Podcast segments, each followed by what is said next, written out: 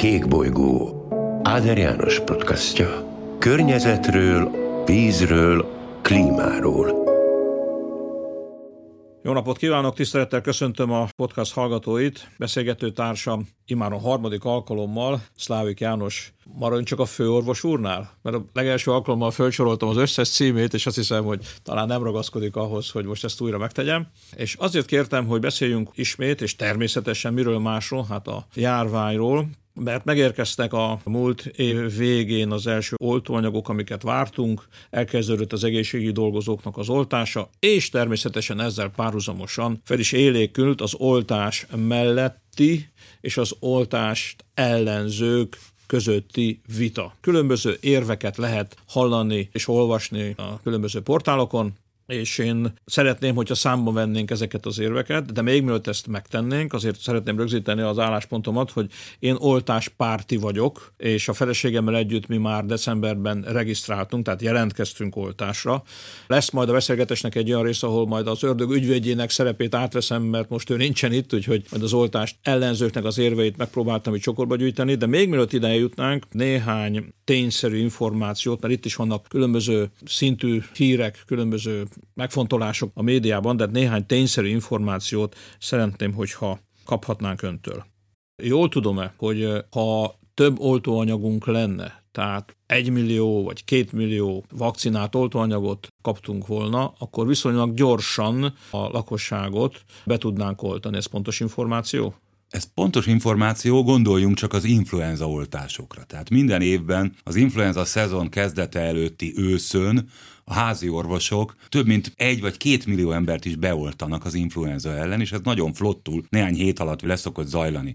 Az influenza oltás iránti igény messze nem olyan, mint most a koronavírus elleni igény, tehát valóban aránylag gyorsan képes lenne az ország nagyon sok embert beoltani, ha az a nagyon sok ember óhajtaná a koronavírus oltást hogy mennyi is ez a nagyon sok ember, ugye itt van még munka, de van azért egy pozitív változás, mert néhány héttel ezelőtt mindössze 15 százalék mondta azt a magyar választópolgároknak, hogy ők beoltatnák magukat. Most ez a szám az elmúlt héten fölment a lakosság egy harmadára, de még mindig többségében vannak az oltás ellenzők. Talán ennek a beszélgetésnek is lesz annyi haszna, hogy néhány ember sikerül meggyőzni a védőoltásnak a helyességéről. Még egy kérdés, ugye eddig az egészségügyi dolgozók kapták meg a védőoltás zemében, illetve elkezdték a szociális intézmények lakóit és az ott dolgozókat is oltani. Hogyan áll ez a munka? Az országok maguk döntenek arról, hogy milyen oltási sorrendben adják be a koronavírus elleni vakcinákat, és Magyarország úgy döntött nagyon sok más országhoz hasonlóan, hogy először az egészségügyi és az egészségügyben dolgozókat oltják be, ezt követi az egyik legveszélyeztetettebb csoport, az idős otthonokban lakó és dolgozó emberek, majd pedig a 60 év feletti, valóban a legsúlyosabb betegségen átesők és a legtöbb sajnos halottal bíró csoport, a 60 év feletti krónikus betegek. Ebben a sorrendben ez körülbelül másfél-két millió embert jelent. Tehát még bőven kell nekünk arról beszélni, hogy miért jók az oltások, hiszen ahhoz, hogy a, az országot a nagyobb járványtól megvédjük, ahhoz a lakosság 60-70 százalékát kell beoltani. Az egészségügyi dolgozóknak az oltását már azokét, akik jelentkeztek, azt befejezték? Nagyon-nagyon közel van, hogy befejeződjön. Nagyon sok egészségügyi dolgozó köztük a házi orvosok is most már megkapták az oltást.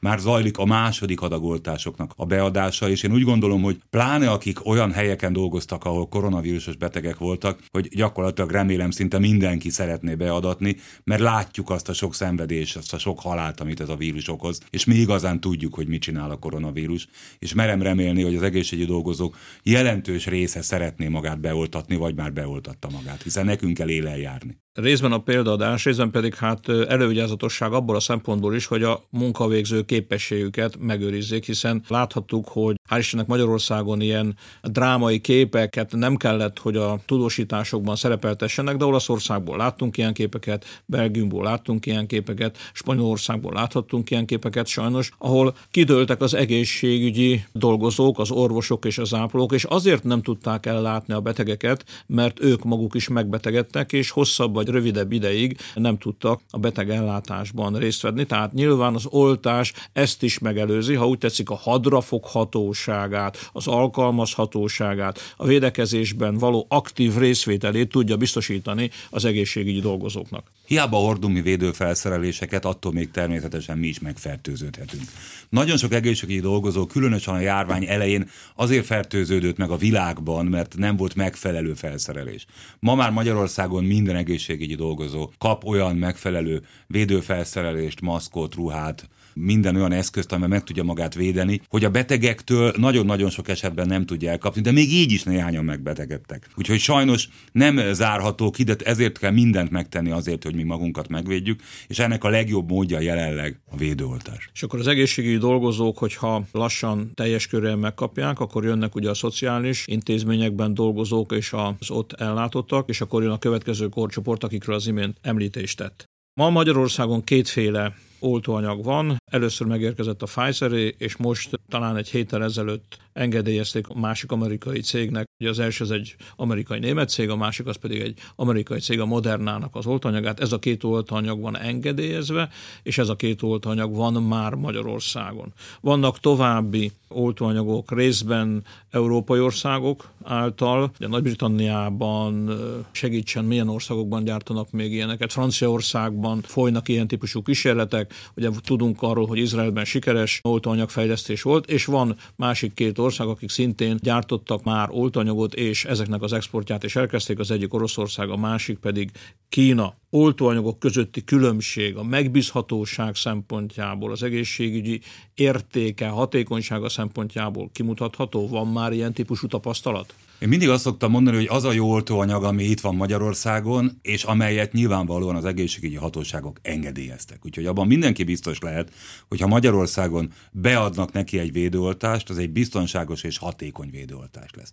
Na most a biztonság az nem kérdés. Tehát ezeknek a védőoltásoknak nincsenek, vagy rendkívül ritkák azok a súlyos mellékhatásai, ami miatt az embereknek nem kell félni, ha beadatják maguknak. A hatékonyság egy más kérdés, mert abban vannak különbségek.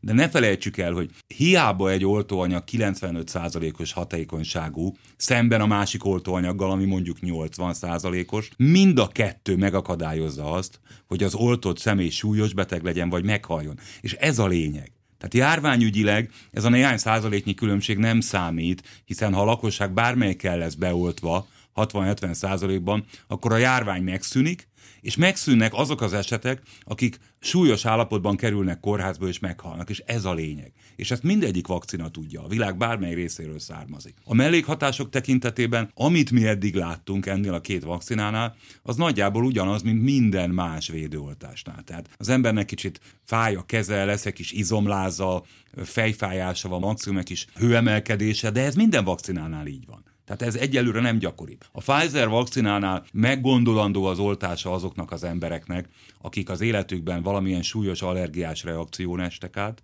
Természetesen nincs elég tapasztalat még a terhesek, a szoptatóanyák és a gyermekek esetében, de hát ez a későbbiekben változni fog. A többi vakcinával körülbelül hasonlóak a tapasztalatok. Úgyhogy a hatékonyság tekintetében nem érdemes közöttük különbséget tenni. Tehát ne az alapján döntsön valaki, hogy az egyik 95%-os, a másik pedig 80. Az a lényeg, hogy ne legyen súlyos beteg. Ha jól értem a szavait, akkor ne is az alapján, hogy milyen országból származik, vagy milyen kampány van ellene vagy mellette, hanem az alapján, hogy a hatóságok jóvá hagyták, vagy nem hagyták jóvá, mert akkor átment egy olyan szűrőn, átment egy olyan teszten, ami alapján biztonságosan alkalmazható. Valóban. Ugye vannak a modern technológiák, mint például Pfizer-BioNTech-nek a Moderna oltóanyaga, ami ellen viszont azt szokták felhozni, hogy ugye ez egy újfajta oltóanyag, és félünk tőle, mert nem elég kiforrott. A régi technikájú oltások, amiket Indiában és Kínában alkalmaznak ma már millió számra, mellett az szól, hogy ezek régi kipróbált technológiák. Olyanok, mint egyébként az influenza elleni teljesen ugyanúgy ugye? Ugyanaz a logika. Őket. Teljesen ugyanúgy csinálják őket. Tehát itt azt nem lehet felhozni, hogy ez egy újfajta technológia, technológia, hiszen ugyanezt a technológiát használta a francia Pasteur és a Jenner, amikor az első védőoltást beadták a világon, és ugyanezt a technológiát használják a veszettség ellen, az A-típusú ellen, és valóban az influenza ellen. Ugye ez egy rendkívül egyszerű technika. Azt jelenti, hogy a vírust inaktiválják, tehát képtelenné teszik arra, hogy szaporodjon, tesznek az oltásba egy úgynevezett adjuvánst, egy immunerősítőszert, és ezt kapja meg az ember. Ezzel semmilyen probléma nincsen. Magyarországon is millió számra oltottak ilyen technikájú oltásokkal az elmúlt években az influenza ellen. Maga a technika kiforrott, a hatékonysága valóban egy picit alacsonyabb, 80-85 százalék, esetenként 75 százalék, mint a modern technikájú oltásoknak, de ez ugye nem különbség, mert az, hogy valaki egy enyhe felső légúti hurutban fog szenvedni, esetleg ha elkapja a fertőzést, ez messze megéri azzal szemben, hogy beteg lesz, ha nem kap oltást. Igen, és a szövődményeket is egyébként akkor meg tudja úszni a védőoltás következtében. Abszolút így van. Eddig ugye azt is gondoljuk végig, hogy már millió számra oltottak embereket, mind a modern oltóanyagokkal, mint a hagyományos technológiájú oltóanyagokkal, és nem észlelték, nem, nem tűnt föl, hogy nagyon súlyos szövődményei lenne bármelyik oltási technikának. Úgyhogy én úgy gondolom, hogy az lesz a jó oltás, ami itt lesz, és mindenki igyekezzen minél hamarabb beoltatni magát hogy a mellékhatásokra laikusként. Hát, hogyha elmegyünk a patikába, bármilyen gyógyszert vásárolunk, most nem oltóanyagról beszélünk, az oltóanyagokra is ugyanez igaz. Hazaviszünk mondjuk az algopirint, kibontjuk, ott van egy kis papír, ugye, és le van írva, hogy milyen mellékhatások lehetségesek, ezerből egy eset, tízezerből egy eset, százezerből egy eset, egymillióból egy esetben előfordult valami, amit egyébként a gyógyszer használata során tapasztaltak. De ez minden egyes, én nem bontottam még ki úgy gyógyszeres dobozt, hogy ilyen papírt ne találtam volna benne, ami ilyen típusú információt ad. Tehát ebben semmi meglepő nincsen, kivételesen lehetnek mellékhatásai, olyan mellékhatások, amikkel esetleg korábban nem számoltak. De ezt én azt gondolom, hogy ez még mindig egy kisebb, a magam laikus módján, ez egy sokkal kisebb probléma, mint a betegség által okozott súlyos tünetek, szövődmények, adott esetben haláleset. Mindenkinek meg kell gondolni, hogy miért oltatja be magát, de ahogy telik az idő, látjuk, hogy ez a betegség nagyon veszélyes, és nem csak az idős beteg emberekre, hanem sokszor a fiatalabbakra is. Mi nagyon sok olyan középkorú fiatal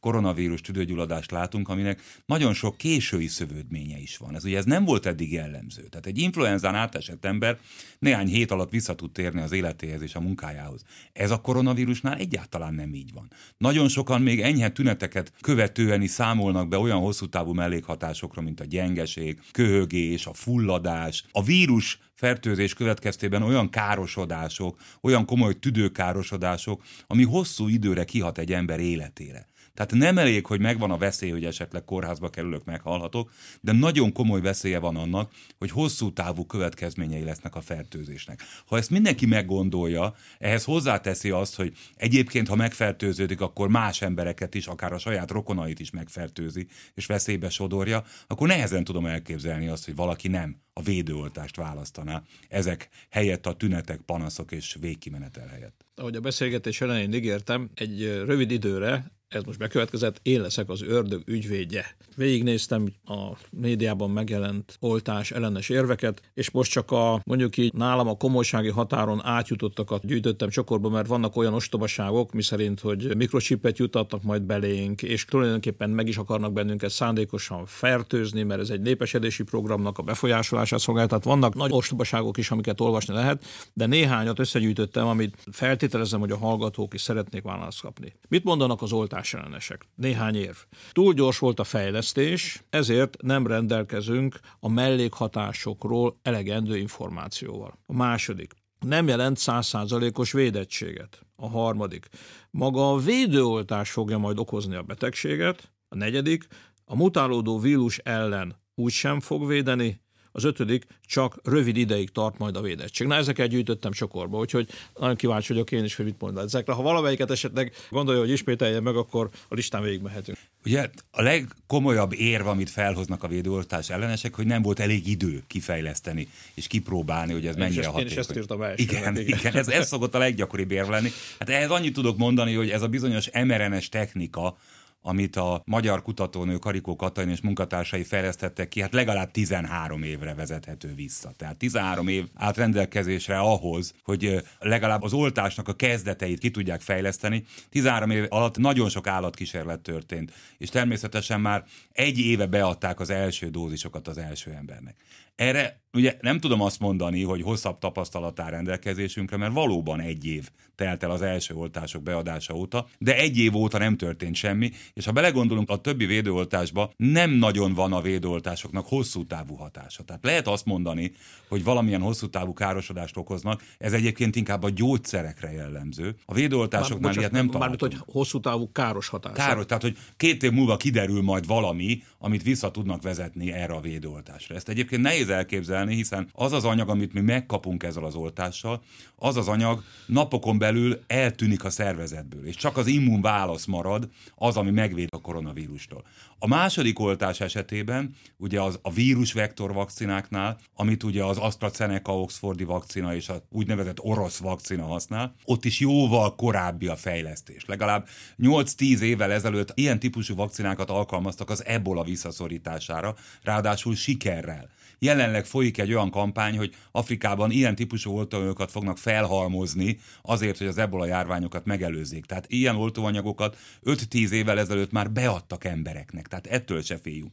És végül az influenza típusú vakcinák pedig nagyon-nagyon hosszú évek óta velünk vannak, tehát semmiképpen nem lehet azt mondani, hogy a fejlesztés nem volt elég, nem volt ideje ahhoz, hogy megtanuljuk azt, hogy ezek mennyire hatékonyak és biztonságosak. Tehát magyarul az, hogy ezt nagyon gyorsan csinálták, ez nem jelenti azt, hogy bármi károsodás lenne. Higgyel mindenki, ezek az oltások is végig mentek azokon a fázisokon, amiken végig kell menni ahhoz, hogy biztonsággal engedélyeztessék őket. Ráadásul laikosként hadd tegyem ezt hozzá, hogy ugyanakkor versenyt futunk az idővel. Tehát nem volt időnk hosszabb időn keresztül még kísérletezni, és hogyha nincsen védőoltás, pláne hogyha látjuk egy új, agresszívabb mutáns megjelenését, akkor még nagyobb bajba kerülhetünk. Ez történt az ebola esetében. Tehát ott is a fázis három vizsgálatokat terjesztették ki az egész országra, mert nem volt idő. Tehát a járvány olyan károkat okozott, hogy gyakorlatilag ki kellett terjeszteni akkoriban a, a kutatásokat, és sikerrel tették, meg is tudták akadályozni a járványt. Úgyhogy ez itt is így van. Hasonlóképpen, hogy nem százszázalékos a védőoltás, hát egy nincs olyan védőoltás, ami százszázalékos hatékonyságú. Gondoljunk csak az influenza oltásra.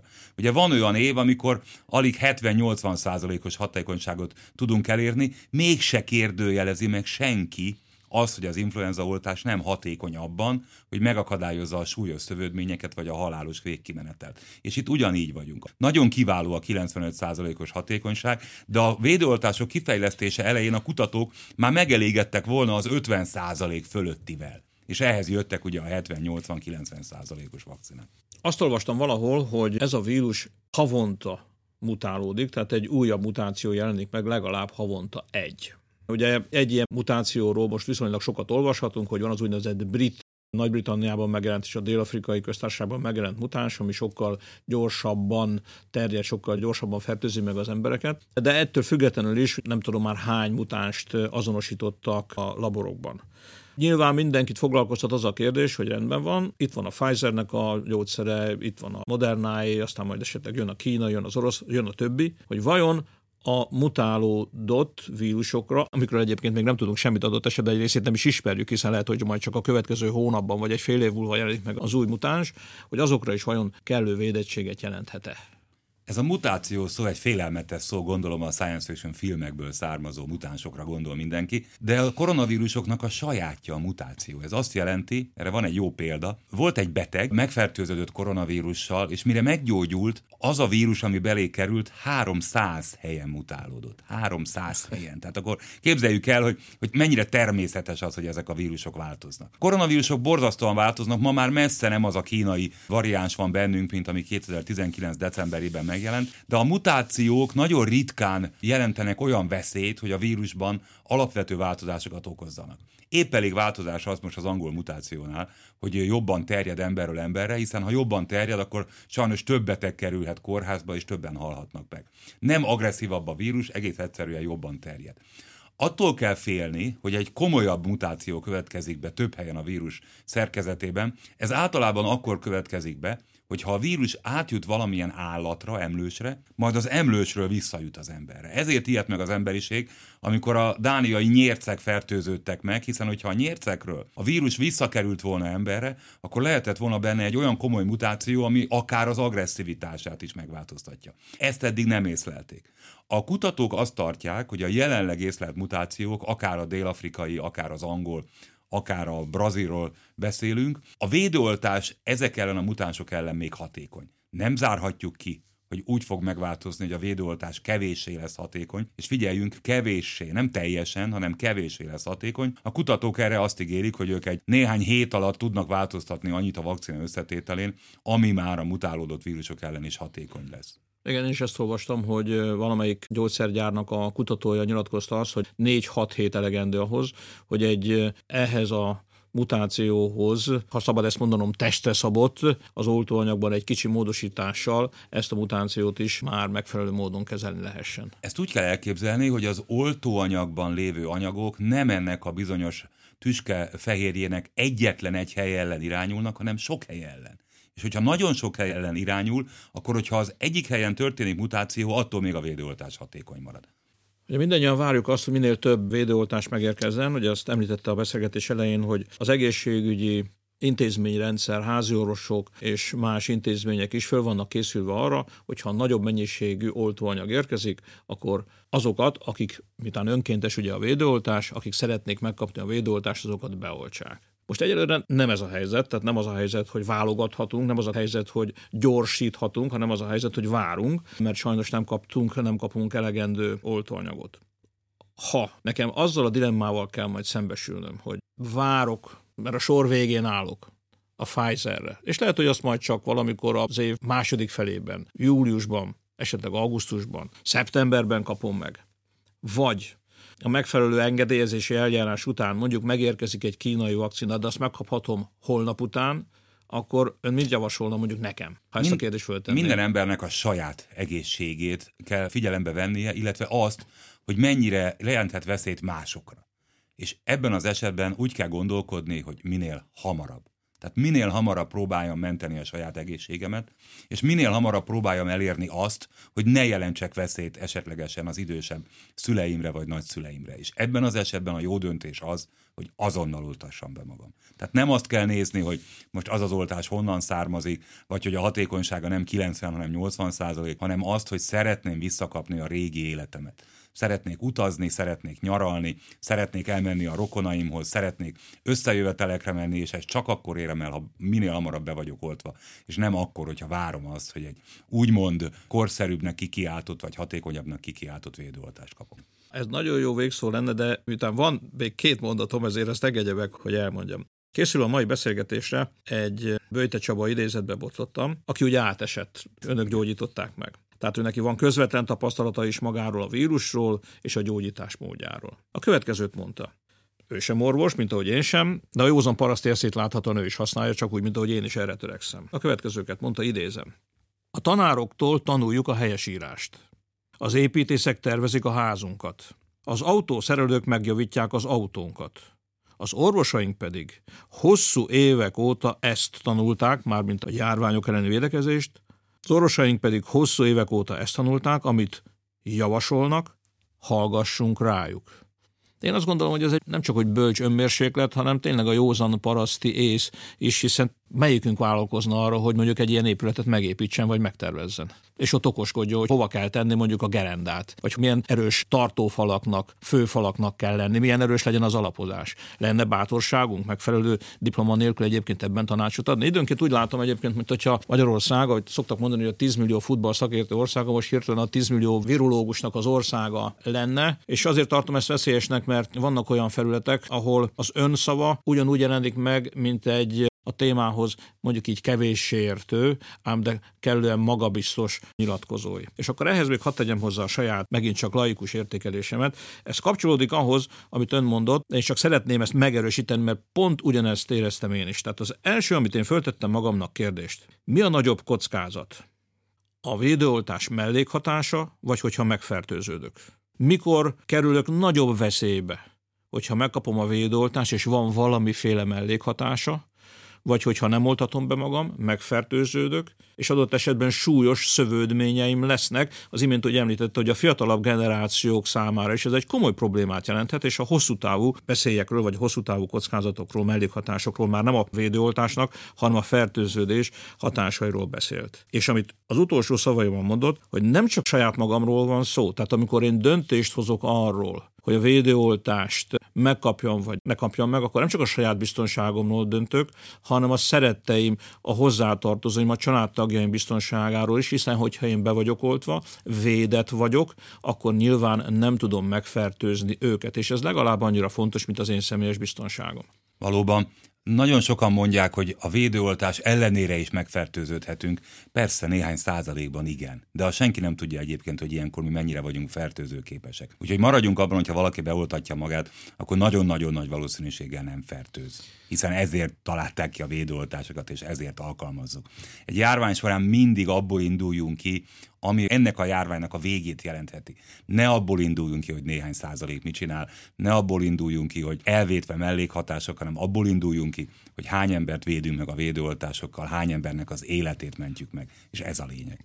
Hát reméljük, hogy elhangzottak azok az érvek, az én számomra mindenképpen, de a hallgatók számára is, amik meggyőzik azokat, akik még bizonytalanok, megerősítik azokat, akik már döntöttek, hogy kérik a védőoltást, a bizonytalanokat meggyőzik, hogy igen, kérjék, a következő napokban, hetekben kérjék a védőoltást, regisztráljanak, és remélem, hogy ahogy haladunk előre az időben, és egyre több ember kapja meg a védőoltást, a gyakorlati tapasztalatok is azt fogják megerősíteni, amit imént a főúrós úrtól hallottunk, hogy komoly mellékhatásokkal eddig sem kellett számolni, és valószínűleg a jövőben sem kell számolni, sokkal kisebb kockázatot, összemérhetetlenül kisebb kockázatot jelent a védőoltás, és annak esetleges mellékhatása, mint a betegség megkapása. Köszönöm Szlávik János főorvos úrnak, hogy ismét rendelkezésemre állt. Itt volt velünk, és nagyon örülnék, hogyha egy következő beszélgetésen már inkább csak arról beszélnénk, hogy mik is ennek a tanúságai, és már mögöttünk lenne ez az egész járvány, de azt hiszem, hogy még erre azért néhány hetet, néhány hónapot várnunk kell.